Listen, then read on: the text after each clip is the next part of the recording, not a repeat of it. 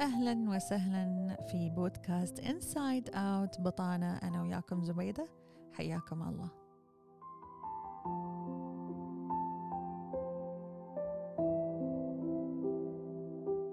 بما أن البودكاست مالنا آه، يختص بمجال علم النفس الاجتماعي ونحن نبسطه ونربطه بحياتنا اليومية وبمواقفنا اللي نمر فيها كل يوم.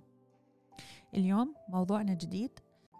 سؤال نسأل سؤال ونقول هل هناك في الحياة من هو موجود على وجه الكرة الأرضية اللي ممكن إحنا نثق فيه ونجعله يكون واجهتنا شخص يمثلنا؟ شخص إذا وضعناه في مجتمع معين حيقول أنا أمثل فلان الفلاني أنا واجهة فلان الفلاني.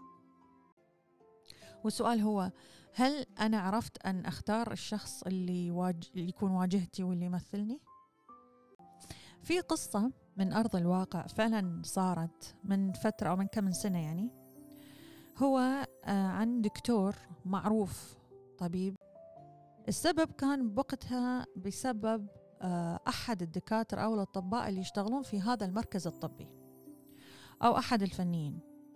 عامل المريضة بطريقة ما عجبتها أو يمكن هناك كان خطأ طبي بسيط يعني. قررت على أثره هذه المريضة أن ترفع قضية على كل المركز بغض النظر إذا هو غلطة شخص واحد أو لا حتى على صاحب هذا المركز الطبي.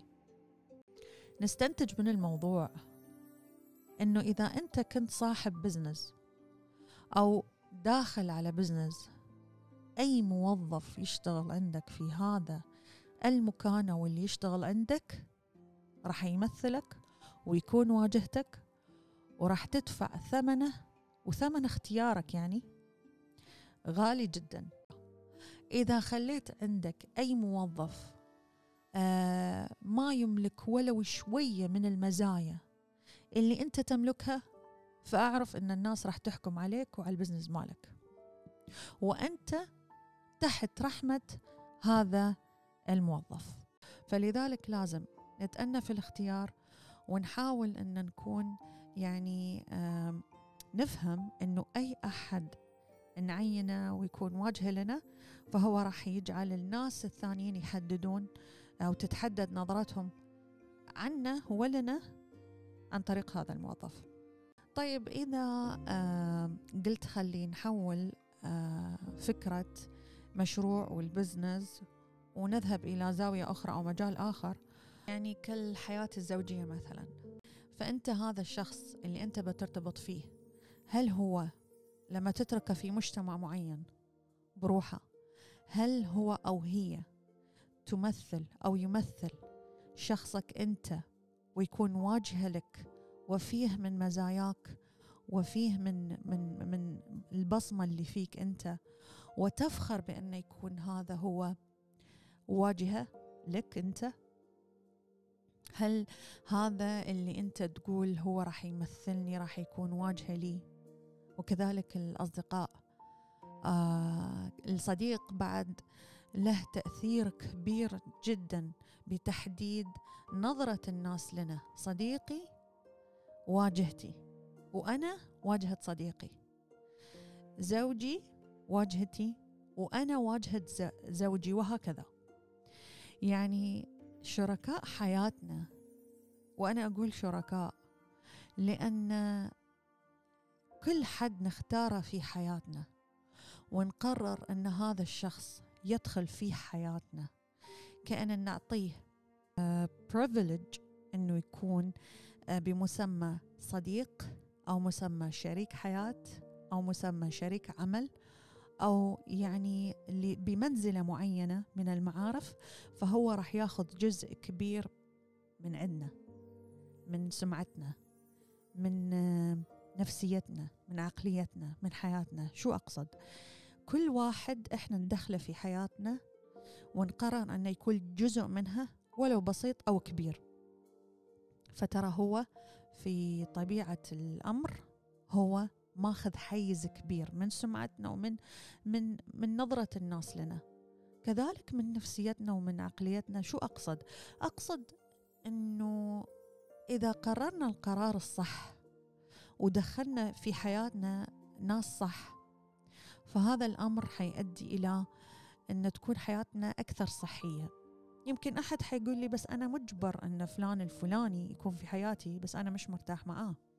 ما في شيء اسمه مجبر. أنت مش مجبور إنك تدخل حد في حياتك جبرا. هاي ما صارت. بعيد. لكن أنا أتكلم عن الناس السوية في بيئة آه طبيعية سوية. آه قادره إنها تسمع بودكاست المجتمعات المتطورة. فأنا أتحدث عن هاي الفئة الاجتماعية. مش ولا ولن ومستحيل هناك من راح يجبرك أنت على آه أنك تدخل في حياتك أحد غلط. لذلك نمي عقليتك وكون أكثر وعي وإدراك وشخصيتك قويها. قوي شخصيتك. كون شخصية قوية ذو قرار. إن أنا فلان الفلاني ما يدخل لحياتي ما يدخل شريك معاي في الشغل ما راح أعطيه privilege أو أو خاصية إنه يكون صديق لأنه ما يمثلني لأنه ما يشبهني لأنه قد يسحبني إلى الأسفل بدل ما يرفعني. أنا أقصد لما تقرر تعطي حد مس... يعني تعرفون مسمى صديق؟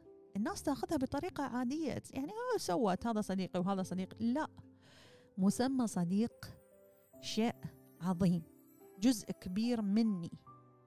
شريك عمل شيء عظيم قرار كبير. شريك حياة هذا قرار كبير.